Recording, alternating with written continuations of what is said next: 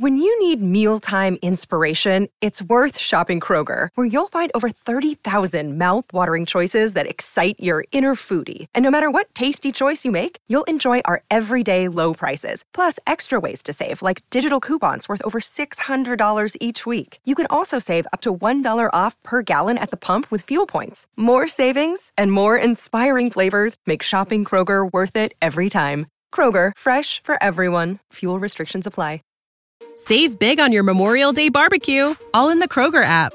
Get half gallons of delicious Kroger milk for 129 each, then get flavorful Tyson natural boneless chicken breasts for 249 a pound, all with your card and a digital coupon. Shop these deals at your local Kroger today or tap the screen now to download the Kroger app to save big today. Kroger, fresh for everyone. Prices and product availability subject to change. Restrictions apply. See site for details.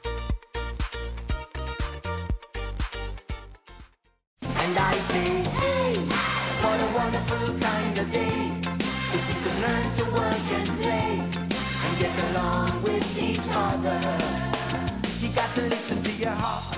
Welcome everybody to episode one of Wednesday War Games. The Wednesday Night Wars are in full swing. Everybody hates each other. Everybody's fighting on national television, AEW against NXT, and this is the podcast that will cover it all. I, I assume the only podcast that will cover it all. If you listen to any others, they're actually not real. Um, joining me as my co-host, you didn't hear him in the intro episode because I cut him out of it like a, a horrible power grab. Liam Jones. Liam, how are you doing? I'm doing healthy, and everyone will be able to tell how healthy I'm doing by my great voice that I have right now. I'm basically my sole aim on this episode is to make you laugh, and every time you laugh, you basically splutter your guts up, which will make it a nightmare for me to edit, but it will make me laugh. Once again, you are just going against yourself. You're go- you're at war with yourself. This is the it's the inner war games, the war games, the real war games where the friends lost along the way. The war mind games. I'm in the middle of a hur. Actually, no, it's not a hurricane anymore. It was downgraded to a tropical storm. It's called Tropical Storm Lorenzo, as I see the trees in my back garden slowly being blown away. So if I just disappeared, just assume the tree fell on me or something. I mean, I won't act on it. I'll just like, well, we tried.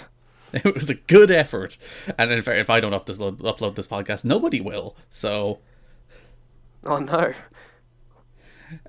Last night on USA Network we had NXT. On TNT we had AEW. Uh, important to note, I am in Ireland, you're in Australia, so we both watched the Fight TV feed, which featured more content. So we saw uh, like they did picture in picture for the uh, the uh, commercial breaks on TNT, but we saw the full matches, Liam. We have we have a broader perspective than the American viewers.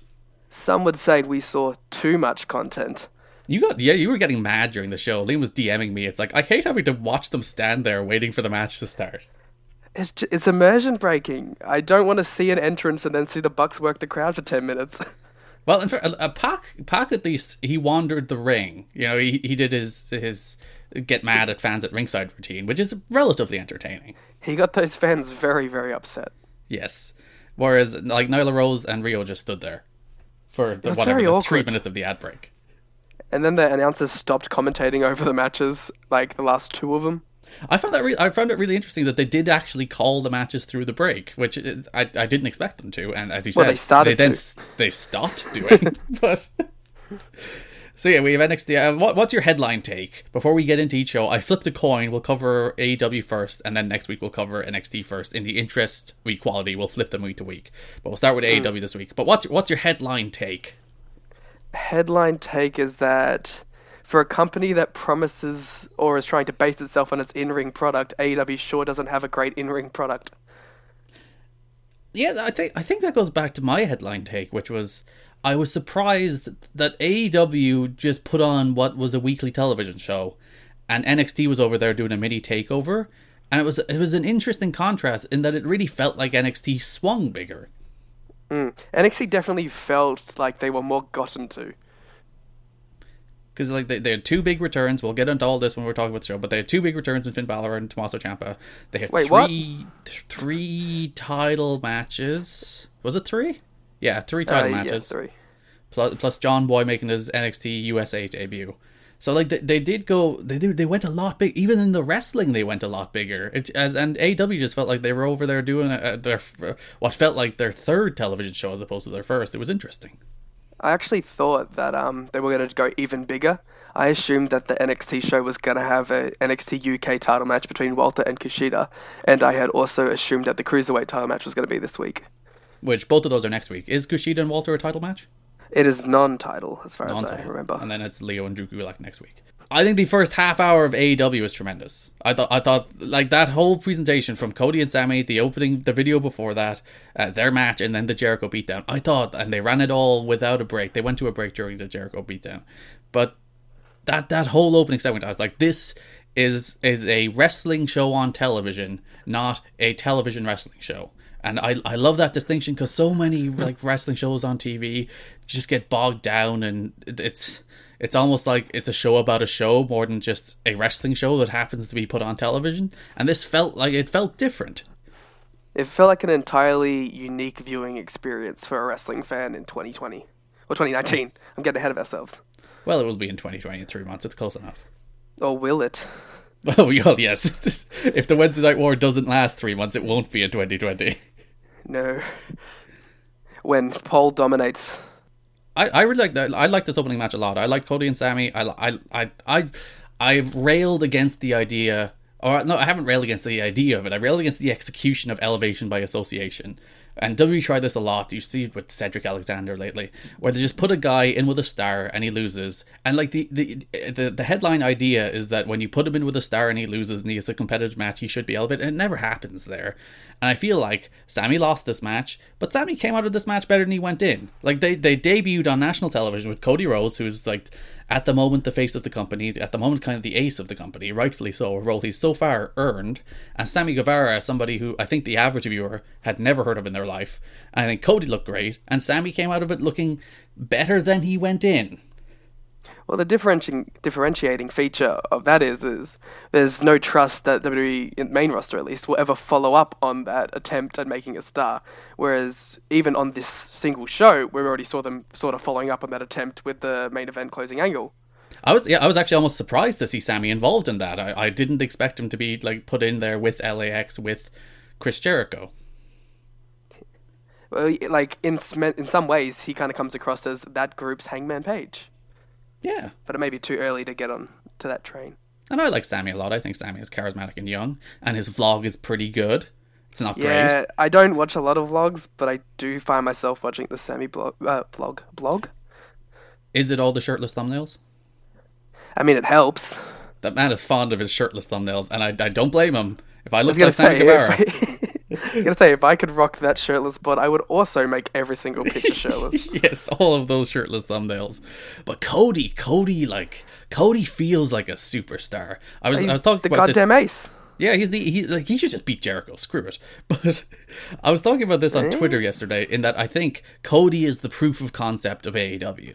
Cody is a guy who hit the mid card ceiling in WWE, could never get to that main event level except like uh, on very brief, brief, fleeting moments, and then he goes he comes out here and he feels like a superstar. This audience thinks Cody Rhodes is the biggest star in the world.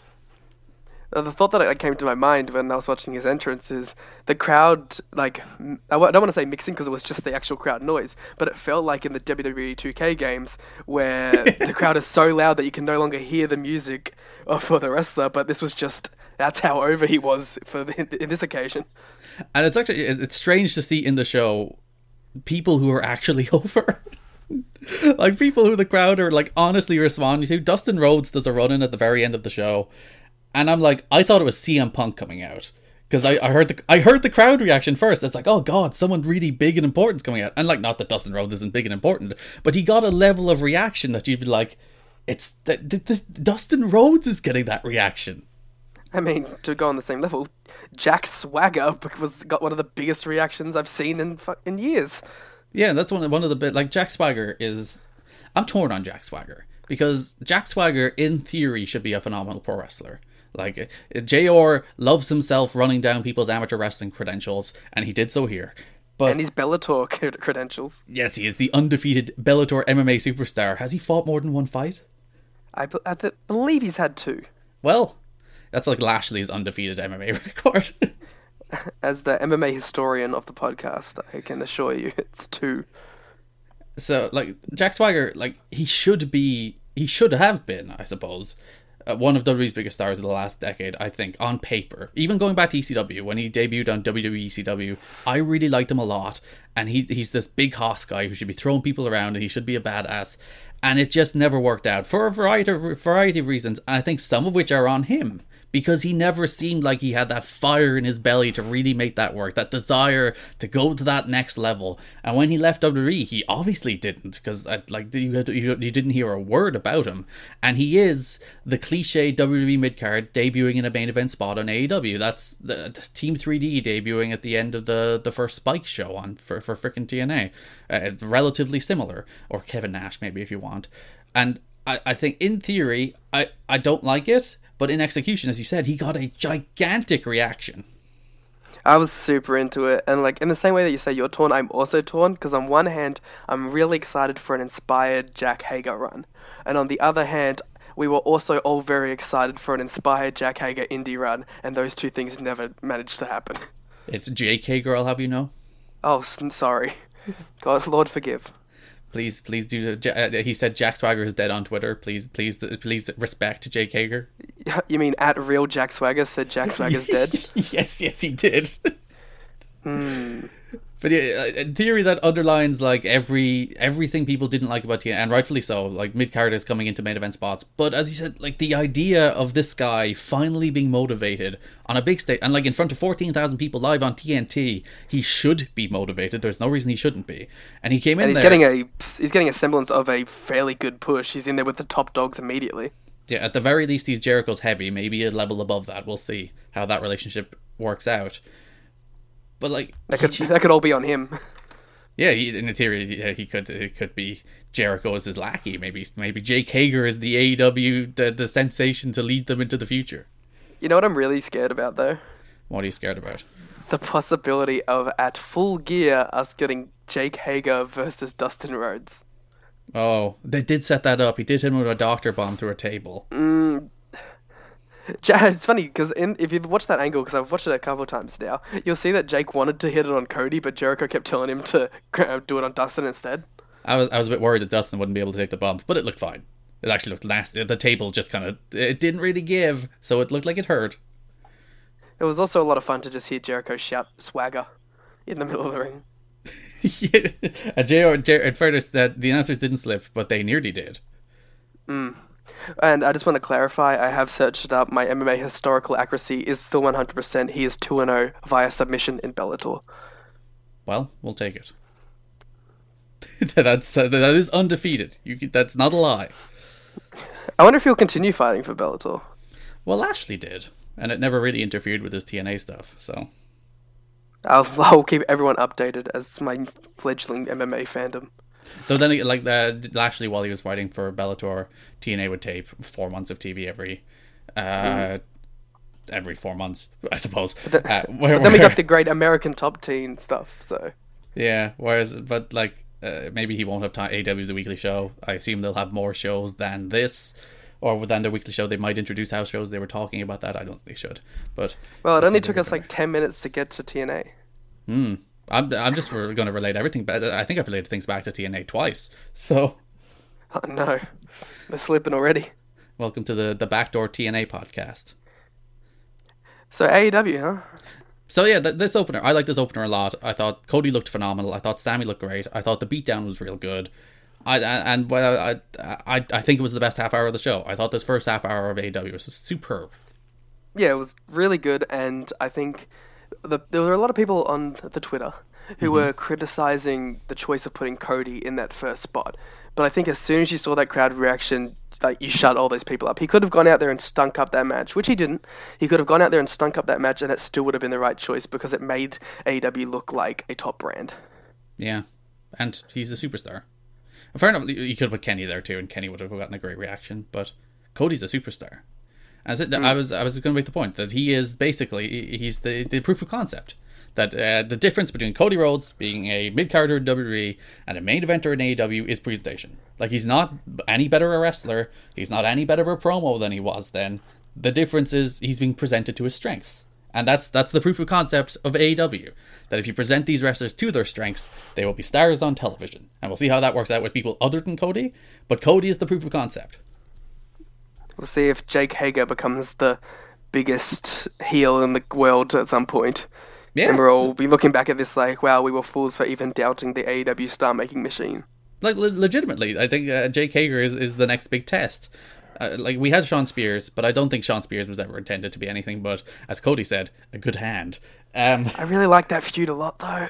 it was it was a really good, solid story, but I don't think uh, Shawn Spears is going to be a guy they're going to really push. You know? I Imagine if Shawn Spears joins Jericho's new stable. Oh, good with his weird eye things, contacts. What? What's the? And his cool green car that he has. stupid. Uh, MJF uh, and, and Brandon Cutler had uh, basically an MJF squash. MJF cut a promo and then beat him real quick.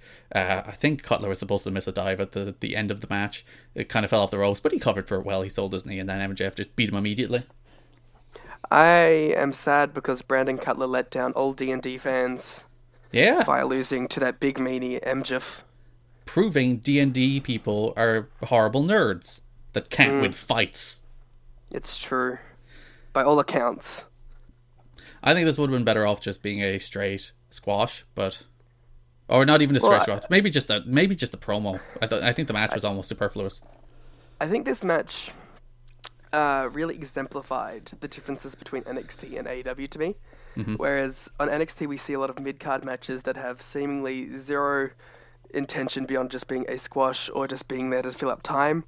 This was a squash match that went like three minutes and it had a very complex story going in. Not complex, but like a very good story going into it. And I was.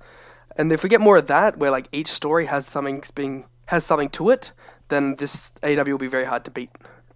And what was was it two weeks ago? Pete Dunne wrestled. What was his name? Arturo Ruas. Is that his name? For 50 minutes straight. and yeah, that that that uh, that match is like the exact point you're making. Whereas MJF came in, he beat him in I think it was less than three minutes, in and out, pretty quick.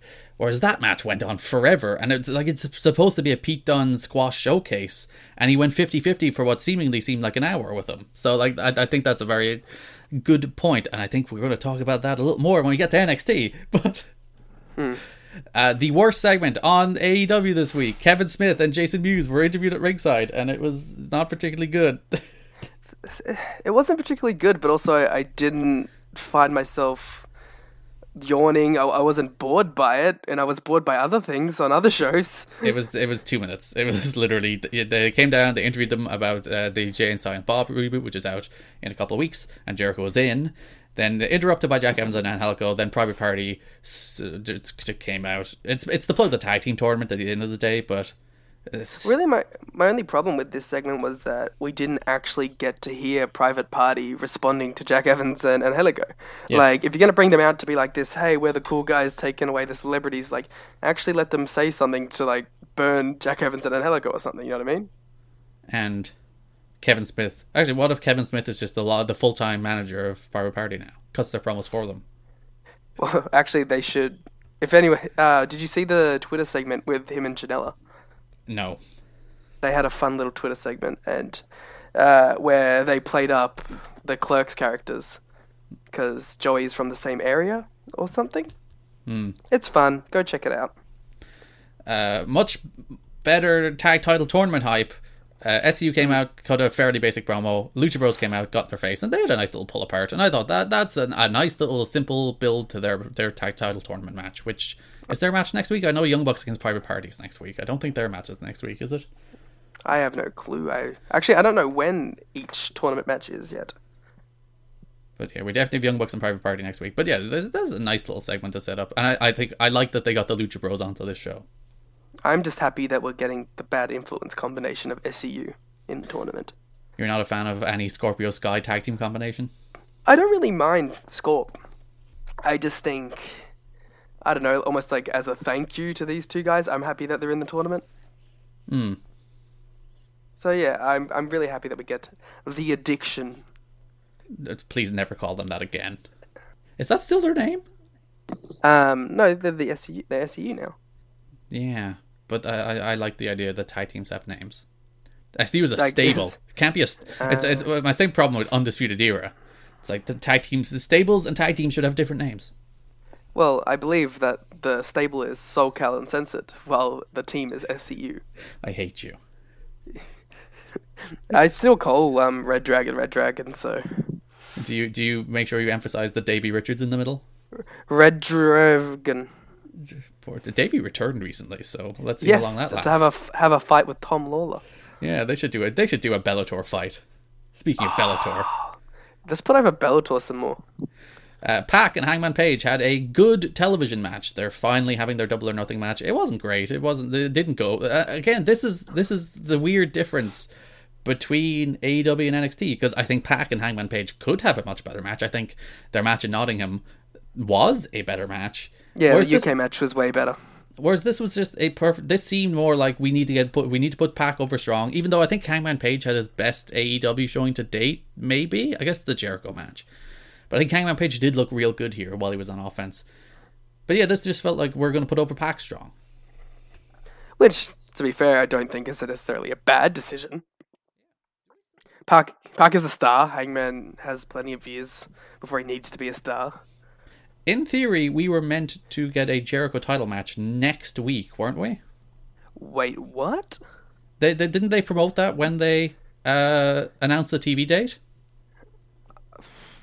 I, I'm not sure. I don't recall this at all. Like they, they definitely said Jericho will be defending. Well, the AEW it was even before there was a champion. They said the AEW title will be defended on. It was either this week or next week, or next week or the week after. And I'm wondering, like, I think the person they've naturally set up for that, if they haven't dropped it, which they might have dropped it, is Pac Well, naturally, you'd assume so. with his current two and zero record in All Elite Wrestling with victories over Kenny Omega and Hangman Page. How do you feel about the the win loss records? They didn't really go into it in any way. Like they mentioned them in passing. They're in the graphics on the entrances. Uh, yeah, like uh, you were bringing them up, and I literally forgot that we had them. Yeah, it, uh, for the, the the for I think there was a lot of hand wringing about how they're going to use stats in weird ways, and they kind of didn't. Yet. Yeah, and even like they, uh, I like the announcers a lot in the show. I thought Tony Schiavone is the the, the missing link in the AEW announce team apparently because he's there to curse and keep JR in line, and I think. Even like even I, I I think of Golden Boy very highly, but I think this was the best AEW announced team showing. I was worried about it going into this TV show. I thought it was a big weakness of their pay per view so far, and here I I'd almost go as far as to say it was actively good. Um, Liam disagrees. I, I liked Tony and I liked Excalibur, but every time Jim Ross opens his mouth, it makes me cringe. Even I don't- I when he's doing he fine. I don't think he did anything bad on this show. It's not even. I think now perhaps I just associate his voice with badness because it's been drilled into my head, much like another announcer that we will get to on the oh, next we will, show. we will get to. I spend my, most of my notes are just Mauro quotes, so you can be excited for that when we get to NXT. Y- Yeah, the commentary for both of these shows is going to be a rough, a rough watch for me. I don't. I liked AEW's team. I thought. I thought they did good. They did good. Hmm. I thought that this Pac um, Adam Page match was hurt by me watching it on Fight. I feel like if I didn't see if the ad break bits were cut out, I would have enjoyed it more. If you didn't see more, if you saw less of the match, you would have enjoyed it more. Yes, and that may be an indictment to the match, but I don't know. I think it would have flowed better for me if I hadn't have seen the extended uh, Pac heat spots. Yeah, they, they did a very traditional commercial break as opposed to the next match, which we'll talk about in a second, where they, they did a ton of stuff during the break. Pac and Hangman Page, the, the Pac just sat on him for what three minutes or whatever it was. Yeah, I was actually I'd be I'd be curious to watch this show uh, with the TNN TNN is that what the network is? I don't know American stuff. TNT. TNT. If I would watch the TNT version, I wonder if I I would like the show more. Would you? Because they pictured picture the ad breaks on TNT. Would you watch the corner box or would you just skip it? Well, I can tell you right now, I didn't watch the NXT corner box. All right. Uh, Pac won with uh, he a V rest stoppage again with the brutalizer. So they're they're really putting over the submission strong. They were kind of delayed with the rel with um, the bell ring. Clearly, the, the AEW hired an amateur bell ringer. They, they, it's an amateur operation, Liam. It's a t-shirt company. What are we even discussing a wrestling show for? That's true. Uh, Dr. Britt Baker joined commentary, which I'm sure you ex- uh, you were Did very she? excited, and you, you noticed for the whole time. Did you know? Uh, I'm not sure they've promoted this enough. It's it's a relatively obscure fact. Did you know she's a dentist? Oh well, it seems to be the most interesting fact about her. I like they released a video on Twitter yesterday, which was like Darby Allin skateboarding, Cody Cody looking all Cody businessman like, and Britt Baker doing dentistry. Is she still doing dentistry? Kind of makes the the old roster placement look a little low rent if she still has her day job. Hey, uh, would you give up a lucrative dental practice?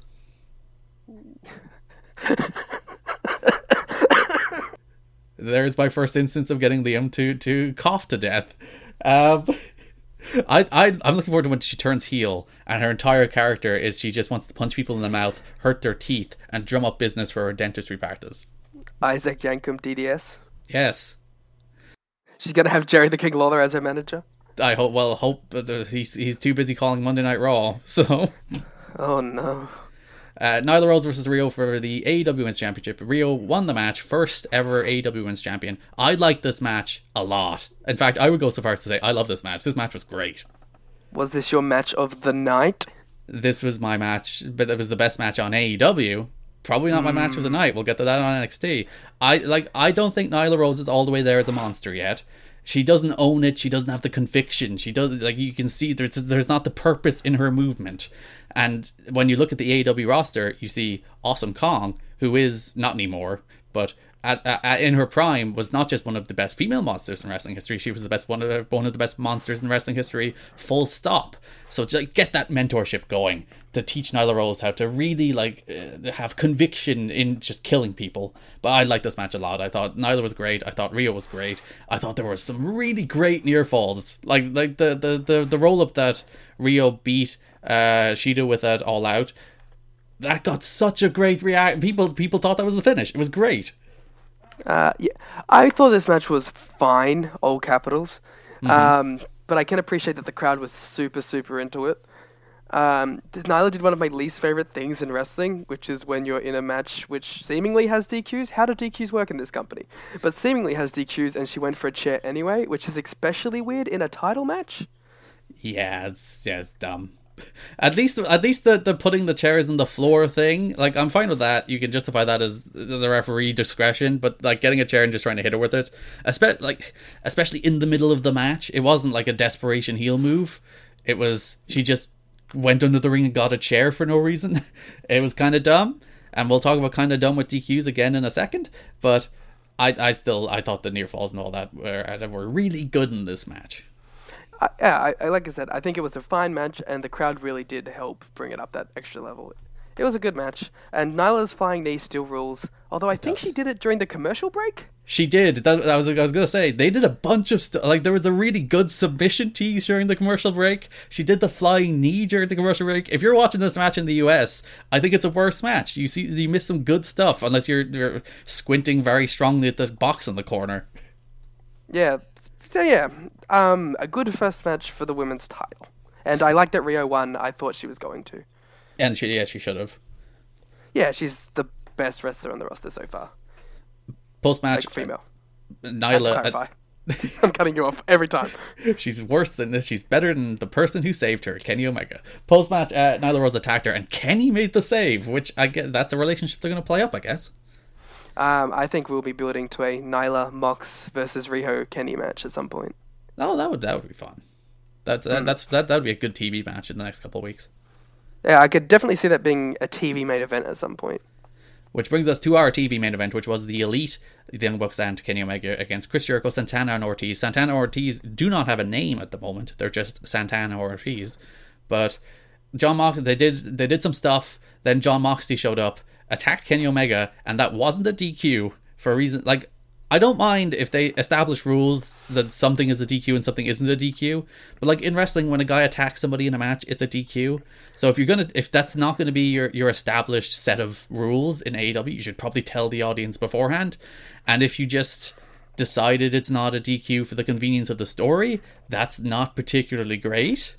But even then, you could have justified it by saying that these two teams have agreed to no no disqualification rules tonight, as there's so much gr- like there's heat and there's bad blood between them or something. It's a very easy out to make, and they just chose not to do it. Seemingly, The the easier route is just have them jump them before the bell.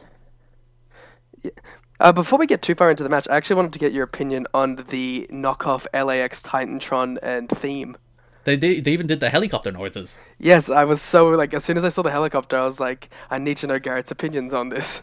And the funny thing is, I never particularly liked the helicopter noises, where they do the like the helicopter noises and the light things that they did in uh, in Impact.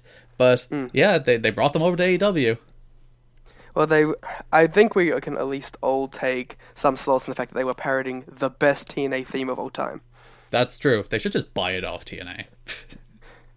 they should just buy the rights to LAX. I mean, seriously.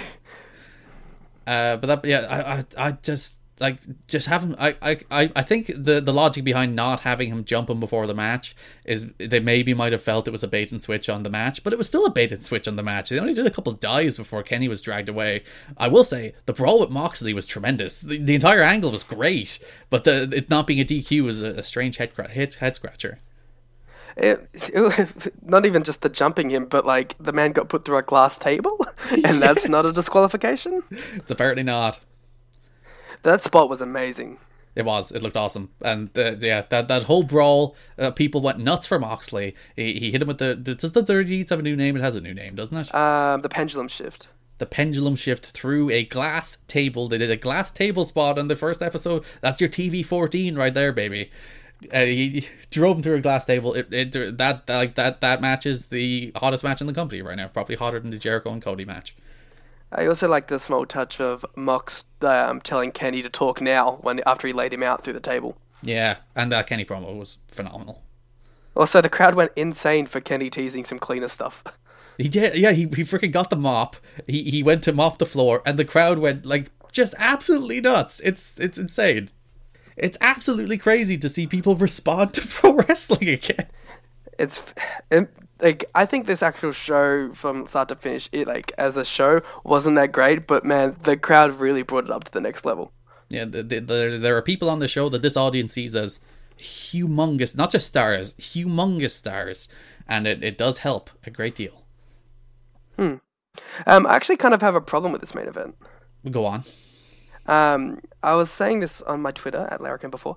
Um, I don't get what the actual in-ring portion of this match was supposed to be. Um, if you wanted to, to take Kenny out, that's fine. But then you have some time in the ring where you can establish uh, Proud and Powerful. I'm going to call them PMP. Um, you could establish them as this crazy tag team that are a threat to the Bucks, but really it was just a three-on-two uh, beatdown. It did nothing for the team Yeah, they were they were just. if you saw this thugs. team, yeah, they were just two dudes, and if you were a new fan and you only saw them on TV this time, you wouldn't know anything about them. and they're in there with the Young Bucks, who they can have a, an absolutely killer match, and uh, in AEW they will eventually have an absolutely killer match. I agree with you. I, I was hoping for more of an establishment of Santana or Ortiz here, other than just being the guy standing next to Jericho, because they, I really they thought were that just was the, I thought that was going to be the intention of the match was to get them over as a top tag team. I will say, uh, this match, I don't think it was a particularly great match or anything, but like Nick Jackson had a, a hot tag comeback, which was superb, and I was just like, I can't wait for weekly Young back Young Bucks matches on television. Like like Young Bucks against Private Party next week is I'm not gonna say my most anticipated match of the year, but the idea of just the Young Bucks having great matches on TV, I'm very I'm in for that. I cannot wait. So that's our, our AEW main event. The post match, of course, we've already talked about. Jack Swagger comes out, shows up, runs wild. He does look phenomenal. As I said, I do have the reservations about a WWE mid character just coasting on in and being the, the biggest star on the first show. And like Jack Swagger was. He, he's the kind of WWE mid carder that gives you those kind of concerns, I think, a lot more than anybody else.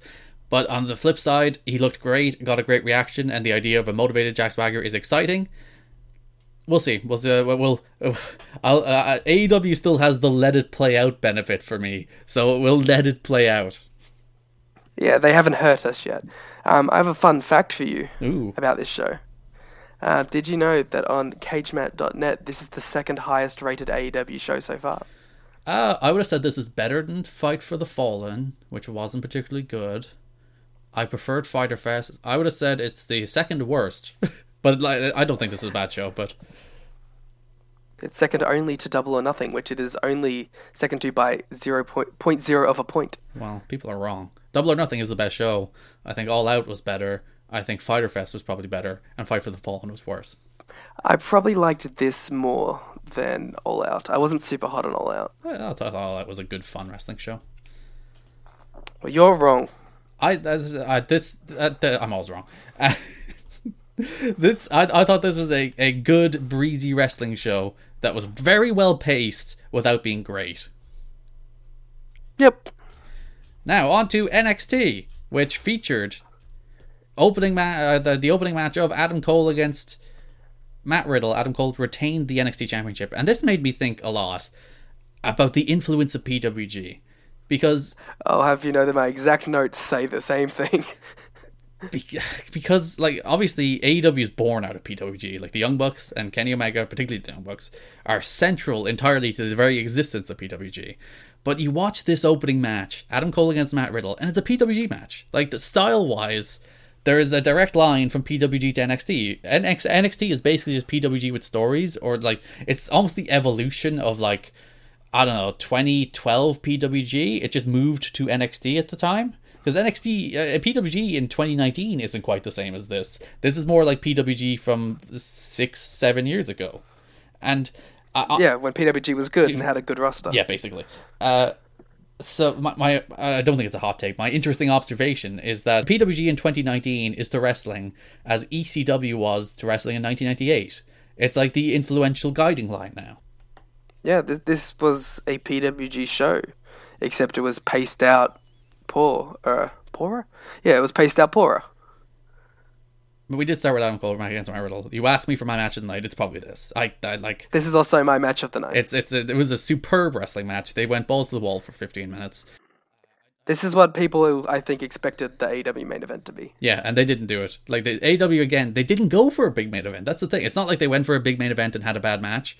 It's they went for a solid TV main and then went to the post match angle, which I think is really interesting because that's not really what I expected out of AEW, and it's what we got in the NXT opener. I like um this match a lot because it did something which I didn't think it was going to be able to. It made me believe that Riddle had a chance of winning, I didn't. and I, I, and to be fair, it got me in the match. Not like when I was going in to watch it, I obviously thought Cole was winning, but there was some moments where I was like, oh, Riddle might, uh, no. So Do you want to know what made me feel not feel like Riddle could win this match? The degree to which they've just absolutely killed the Panama Sunrise. Like, like Yeah, it's just not a believable near fall. It, it's been FU'd. Everybody kicks out of like Johnny Gargano kicked out of seventy five of them, and and Riddle kicked out of one.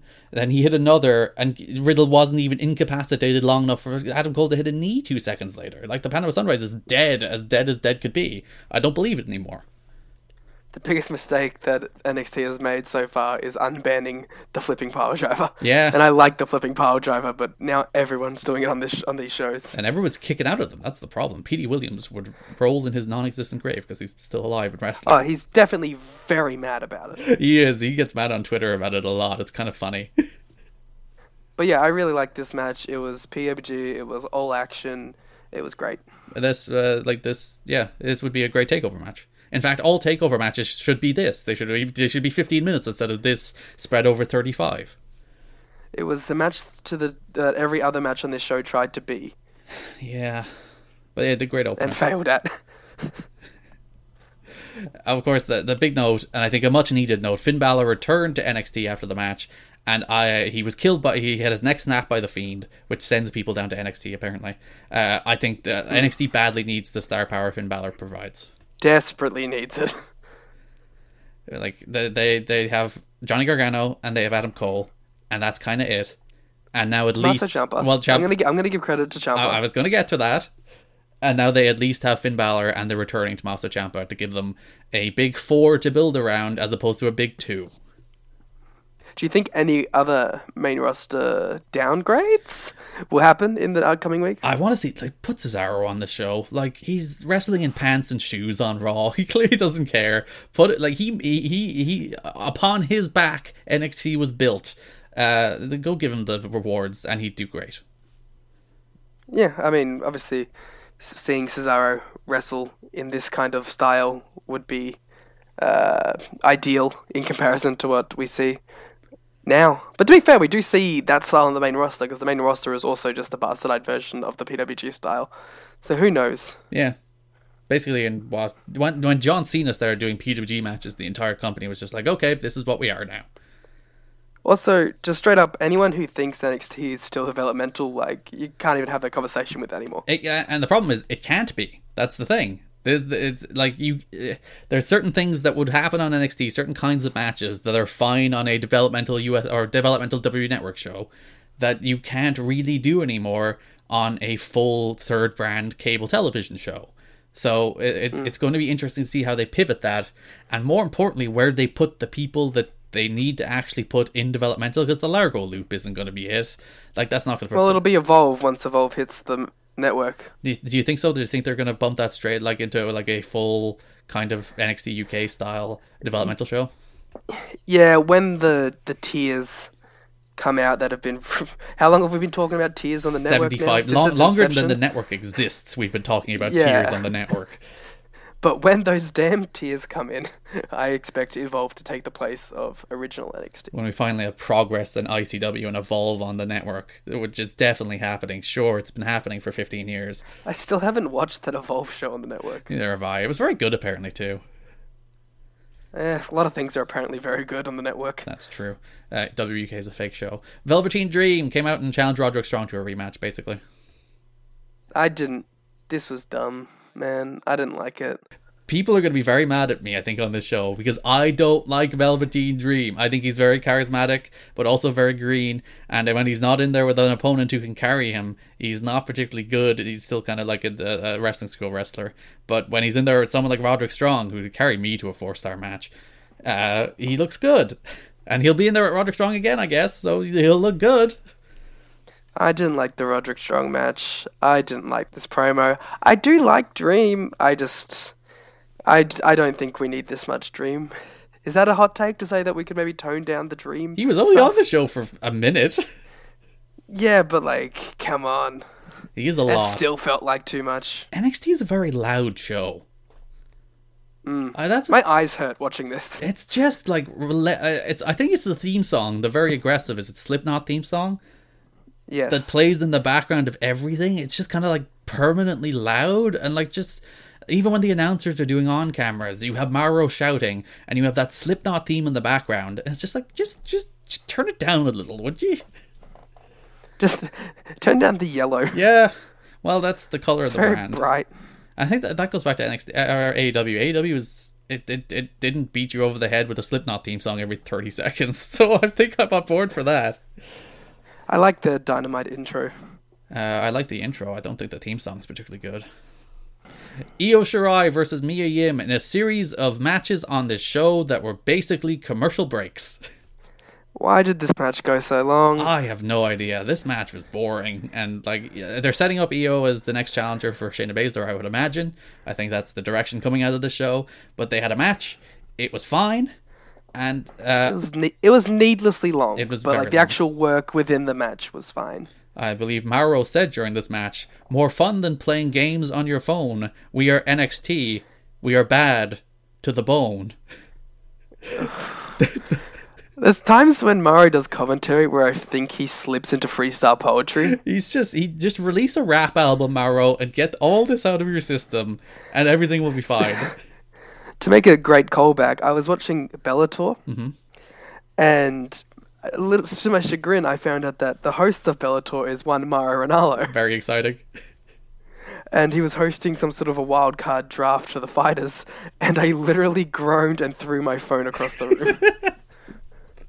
Like the thing is, Mauro, when he's like really good, is probably like, the best announcer in wrestling. But Mauro has horrible, horrible habits that make him frequently the worst announcer in wrestling. So he goes from being like really good to utterly infuriating in like sometimes in the same breath. this could be somewhat like a nostalgic thing, but like when New Japan went first went to Access, I loved Mauro's commentary. Mm. I thought he was great. And that to see where he is now, where it's just every second thing is a meme. They literally mentioned memes in this show. They did. The words "speaking of memes" came out of Nigel McGuinness's mouth as a segue to some. By the way, sp- it's speaking of memes. That there was no segue. There was nothing that was in relation to the memes. no, he was just he was just pivoting away from Mauro's nonsense, basically. uh, but yeah, Io Shirai beat Mia Yim with a moonsault. It was a fine. Yeah, Shirai's match. great. She is, That's it. and her against Shayna Baszler should be good, I guess. They've had like 15 matches though. We got a Tegan Nox video package. She's coming back from injury. She's getting a the, the big motivational comeback from injury story, which should be fun. Which I was like, why didn't they give that to Dakota Kai when she came out last week? And this is why they're giving it to Tegan Nox. Uh, a pure bias for the Welsh. She's Welsh, right? I think so. Yes. cool. Johnny Gargano beat Shane Thorne in another wrestling match that was boring and relatively just the commercial break. I'm very upset that you skipped over two major uh, news points What uh, did, in I, the show, what did I do? which was you skipped over Big K Nash being in the house. Oh yeah, which I I, I do kind of like the idea of Hall and Nash being ringside on the, the first Wednesday Night Wars. That's that's a nice touch. And you also skipped over them seemingly putting Belair with the Street Profits. Oh yeah, well she's she's dating one of them, isn't she? She's married to one She's of them. She's married, so yeah, maybe that's just a. Uh, well, was she didn't come out with them for the match. Wale did. no, but they had Wale. Yes. So, they traded Garrett, are up. you a fan this. of the Wale? I I'm indifferent to the Wale. Who is Wale? Wale I'm like this. This is me exposing my complete pop culture ignorance. But who actually is Wale, other than the guy who Um, just hangs around wrestling occasionally? Uh, he's a hip hop man, Okay, and despite being up with the hip hop, I have not heard any Wale projects. I, I I've never heard a single Wale song, and I'm just confused. You, you- heard "Get That Smoke" I, tonight, so I did. It was so good. There's a weird. What is WWE's fascination with Wale? Is it just that like he's got some semi-popular relevance? Like, He has some Twitter followers, basically. yeah, but so does Zack Ryder, and he's not on the show nearly as much. Well, AEW or, or TNT, whoever paid them, there was a bunch of influencers who promoted AEW last night, and two of them were Austin Aries and Jesse Goddard. So they're basically just like anybody with Twitter followers, please plug our shows. So clearly, uh, NXT is the same, just getting Wale. Or maybe Austin Aries and Je- Jesse Goddard will be coming into the AEW zone. People will groan the hell out of Austin Aries showing up, won't they? But he'll have pretty decent TV matches He's so. a very good pro wrestler. for the three months that he stays in that company. Yeah. He's like Low Ki. Actually, no, he's better than Low Ki. Loki's kind of bad these days. So Gargano and Shane Thorne. Gargano won. Shane Thorne and same with Mikey Nicholls are two guys who are so good as a tag team and very clearly very boring as singles wrestlers. How dare you? It, I, I, I, in, it's been a while since I've seen guys who are so clear, and there's nothing wrong with being tag team wrestlers. Tag teams rule, but have have been so clearly tag team wrestlers than these two. There's just nothing to them as singles guys. I was always under the assumption that Shane Thorne was just waiting out his contract, but could this be his allocated three month push to help him resign? Is it a push? He, showed up. Johnny Gargano beat him up a couple of weeks ago. Now they're having this match. Uh, he beat and Gargano just he beat him. He beat Bronson Reed. I'll have you know, Sure, that's to set him up just to And- feed him to Johnny. and DJZ. Brr, brr, brr, brr. Brr, brr, brr, brr. But yeah, Johnny won. The the match was I don't know. it was it was. It was fine. A lot of people went crazy over this match. Did they? I thought I thought this. I thought the Pete Dunne match and I thought the uh, Io Shirai match were all just kind of there, and like the the the match felt more commercial than match. It's like they had the start, they went to commercial, they came back and they did a finish, and it was like it's just to give those people wins. It didn't feel particularly like great matches. But like they they did these matches for like ten minutes though. They couldn't have just given these people these wins in five. That's yeah, that's uh, that's a problem with this show. And this show in general, I thought this show had a phenomenal opening match and a very good main event, and then a lot of stuff in the middle just felt there. I don't. I- I see. I thought the match quality in itself was better on this show. Mm-hmm. I just think it was all framed poorly. Yeah, a match I did like, even though it went through two commercial breaks, is Shayna Baszler against Candice LeRae. I thought this was a very good match, even though I said went through two commercial breaks. So did the main event. I think the show was badly paced, but but that's neither here nor there. Uh, Shayna Baszler retained, which actually kind of surprised me. I thought they'd do the Candice title change here. Uh, I'm. f- f- People who have heard my NXT takeover takes know that like Shayna's title matches are often my favorite matches on Takeover, Mm-hmm. Excluding the Mia Yim match. Mm-hmm. So like every anytime I get to see Shayna in a couple segment long match with anyone, I'm always going to have a good time. So I really like this match. She does. She feels different from other people. She wrestles different. She moves different from other people. She feels unique. Especially on a on a roster where everyone wrestles very similarly. Where everyone came from PWG. It's, she she doesn't do PWG. She does. It's kind of PWG, I guess, but it's like PWG with with holds, I suppose. PWG with holds. The catch wrestling Twitter is gonna hate that. yeah, that's that's gonna be a thing that's gonna make people mad. But yeah, Shayna Baszler, PWG with holds. The submission magician. Well, what was Joey Ryan, the tentacle wizard, before um, Zack Sabre? So I forgot some ups- upsetting Mauro lines. Uh, in the Johnny Gargano Shane Thorne match, Johnny Gargano has more heart than Valentine's Day, and he is loyal to the soil. and then a weird one: Shane Thorne is as annoying as autocorrect. Autocorrect is usually helpful. I, see, I Mar- what is Mauro's life? I don't know, getting mad. Like, does he just find does he just find displeasure in everything? I like my typos. It adds character. Um, oh wait, we're- have another one. They say is that Siberia, Siberia is the coldest place on Earth. Nothing is colder than the heart of Shayna Baszler. Ooh. Like I'm going to sh- this is going to be a recurring theme on this podcast because the only way he'll learn is via shame, and he still won't learn. So uh, I I will never not call out Mauro lines. In fact, most of my notes on the show were writing down Mauro quotes. Well, uh, we were in the DMs before, and you asked me, and you, told me this, and I recited one from memory. Yes, uh, we'll talk about that. One that had stuck with me. Well- um, I just want to get to like the finish of this match. I really, really liked Mm-hmm. with Shayna catching her out of the Lionsault, and then Candice almost fighting back before succumbing to it. Thought that was really good, and it puts over Candice's plucky underdog uh, character really well. I think that the pivot for that Lionsault is really, really neat. Like sometimes it can look contrived, where you know she, because she's lying to take the Lionsault, and then she switches to being vertical to lock her in the choke, and Now she just kind of moved and let her fall into it. It was great. yeah, it was very seamless. It was a very good finish. I like like th- this is one of the few matches that didn't suffer greatly from despite they did had two commercial breaks, which wasn't great, but it was a, still a very good match. Uh, Kushida against Walters next week. They had a little little video package. Do you think this gets changed to a title match? Uh, probably not. There's no reason to give like there's no reason to give Kushida uh, an NXT UK title match, and Walter's probably winning anyway, so who really cares? I'm excited for this match though. Yeah, it's a, it's a cool match. It's the first time Kushida's kind of doing something re- actually interesting on the NXT roster.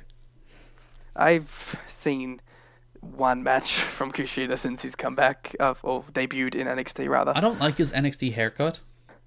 Uh, you don't like the top knot? No, I'm not a fan of the top knot on Kushida. Do you like top knots in general? It varies person to person, but not on Kushida. Who was the best top knot? I don't know. I don't. I don't usually get mad at Marty's.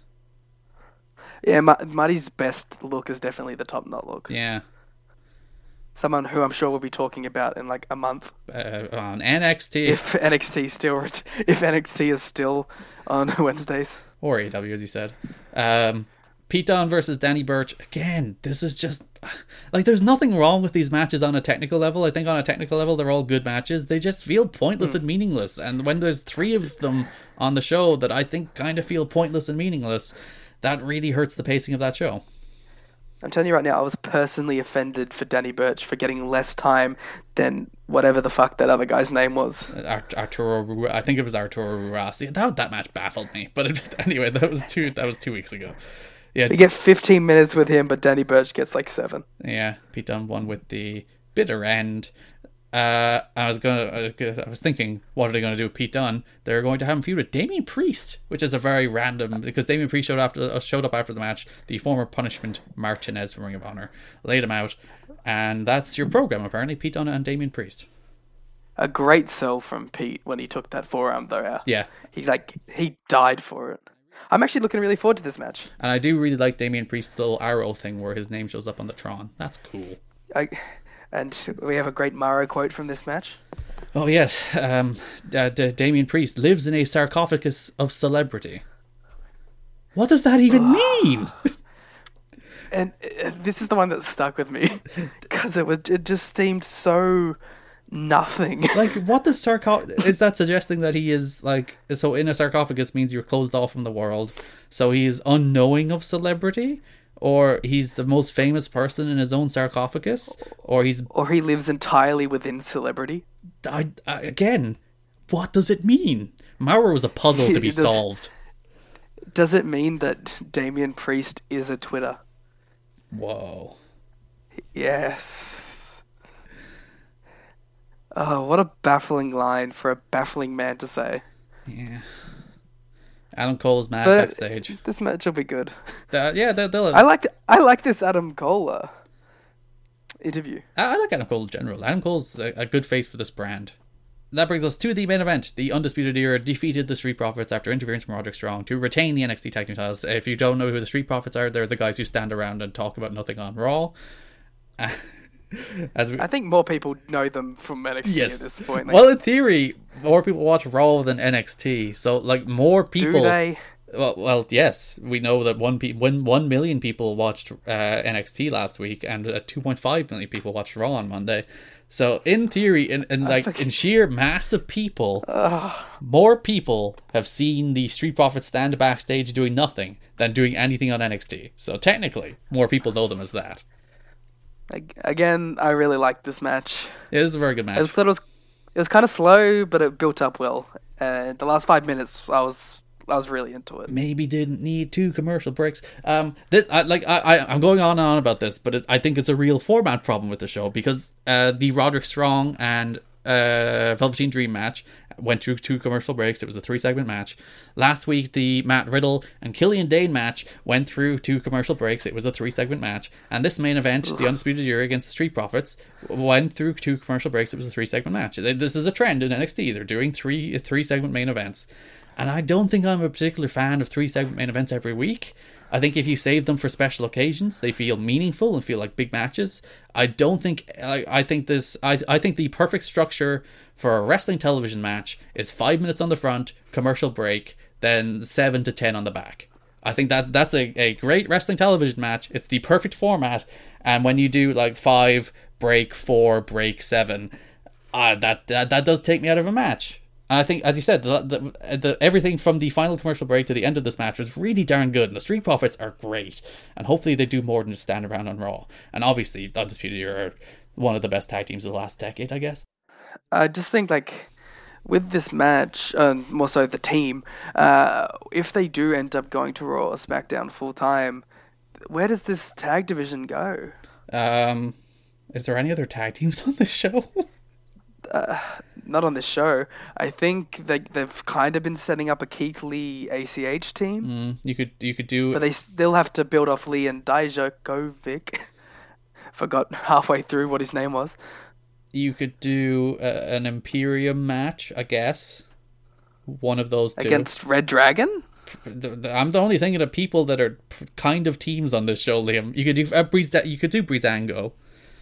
You have Mustache Mountain that you could bring in. You do. You can bring on. A, you could do the like. They should do a full undisputed era British strong style feud. Well, yeah, they'll do that on the fake show though. Uh, they don't know. Don't do that in the fake show. That's a good idea. I'd, I would. I think uh, they're talking about recycling characters in and out from U, from NXT UK to NXT proper.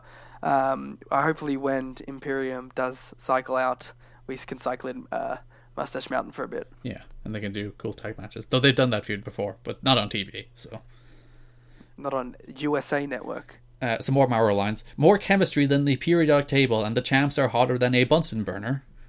Ugh. and they fit together like Lego, and they hurt like stepping on Lego. Which, I take back all the negative things I said about JR. which I must add, uh, uh, Mauro shouted that over Nigel McGuinness trying to say something. So that's Could you imagine being Nigel or being Beth and having to work with this? Because I saw Alan Forel bury them on bury him on Twitter recently, and I, I agree with him that uh, he's he's a one man show. He's there. He's he's the Brian Cage of wrestling announcing. He's there to get his shit in He's- and not like respond to the other people. You know when he's good? When he has one partner and he can throw to that partner for some insight. Like likes to say Josh Barnett. So what I'm getting at is he is a fighting commentator, not a wrestling commentator. So yeah, after after a very good main event, we had Tommaso Ciampa return to NXT, come out, go face to face with Adam Cole. So now NXT have a pretty good, vibrant, if uh, a small bit stale because they've already done Ciampa and Gargano. They've already done Cole and Gargano to death. So like like the, the, not all these matches in their top four are fresh, but they at least have a top four. Tommaso Ciampa returning was super cool, and it gave me a genuine reaction because there's few things I like in wrestling more than returns from injuries or drafting shows. Why drafting shows? I get returns from injuries. They're they're they're the, the undeniable pleasure of any kind of return is the, the highlight of wrestling. I think drafting shows come from a nostalgia thing, like because they were so they were firing in between at some points. You're just like, whoa, branding, draft. I'm a sucker for management. Hmm. And uh, you do enjoy drafting TW games that we never play, so this goes to a deeper aspect aspect of your personality. I demand that this be cut from the final product. Never. So that is NXT. That is AEW. We I think we agree on our match of the week. It's uh, Riddle against uh, Adam Cole, baby.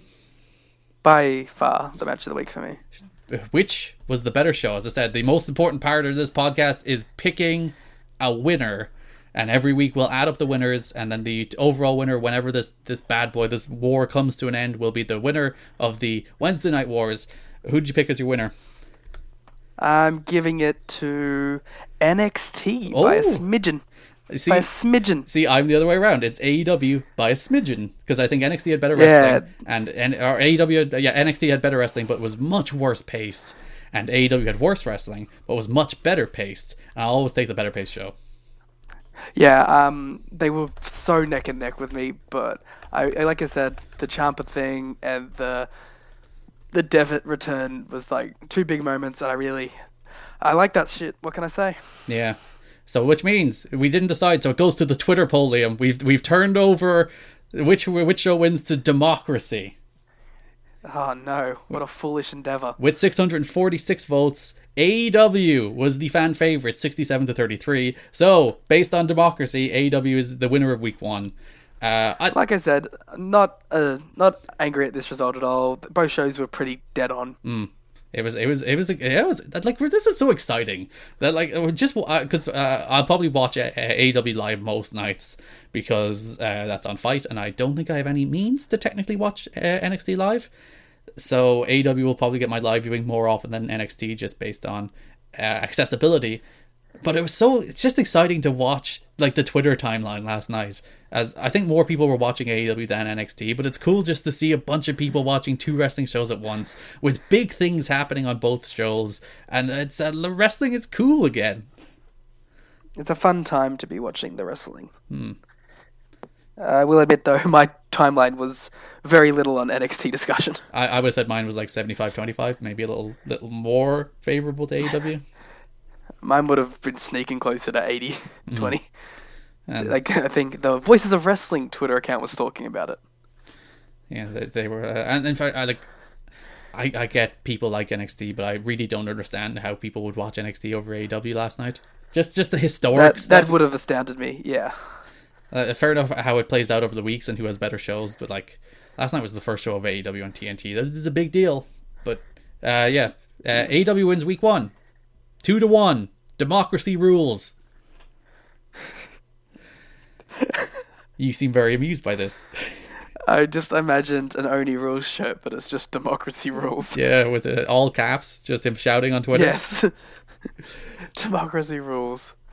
All right, that is episode one. I hope you enjoyed it. After episode zero, uh, we'll be back every Thursday. I'll aim to get this up every Thursday at around 11, 11 a.m. Eastern time, maybe a little earlier, hopefully. So you should you should have it in your feed every more every Thursday morning sometime. Uh, Liam, before we go, where can people find you on the internet? Uh, if you really want to, you can follow me on at Larrikin, L A R R I K N, but I recommend that you don't because I suck. Also, I promise to be less sick next week. You were you were pretty fine. You only nearly died like once or twice. Yeah, that was all the times that got through the mic. Sure. Uh, you find me at Garkin. You can find the podcast at War Games Pod, where every I usually wait an hour until after one airs, so that people aren't just voting based on the one they just watched. But people will probably still do that anyway. But it hopefully makes them less likely to vote on the one they just watched instead of both of them. But I also want to put it up so we can have it at least. Uh, I'm surprised 646 votes. I, I I was almost worried it wouldn't get any votes, but um, the that poll will be up an hour after the, both these shows air every th- uh, Wednesday night, I guess. and you can vote in it, and you can you can determine who is the winner as you did this week because democracy, Liam. Gotta love it. That's our tagline. you gotta love it. Otherwise, Gotta love democracy. we'll come for you. Thank you so much for listening. We'll see you next week. Bye bye. Bye. When you need mealtime inspiration, it's worth shopping Kroger, where you'll find over 30,000 mouthwatering choices that excite your inner foodie. And no matter what tasty choice you make, you'll enjoy our everyday low prices, plus extra ways to save, like digital coupons worth over $600 each week. You can also save up to $1 off per gallon at the pump with fuel points. More savings and more inspiring flavors make shopping Kroger worth it every time. Kroger, fresh for everyone. Fuel restrictions apply. Save big on your Memorial Day barbecue, all in the Kroger app. Get half gallons of delicious Kroger milk for 129 each, then get flavorful Tyson natural boneless chicken breasts for 249 a pound, all with your card and a digital coupon. Shop these deals at your local Kroger today or tap the screen now to download the Kroger app to save big today. Kroger, fresh for everyone. Prices and product availability subject to change. Restrictions apply. See site for details.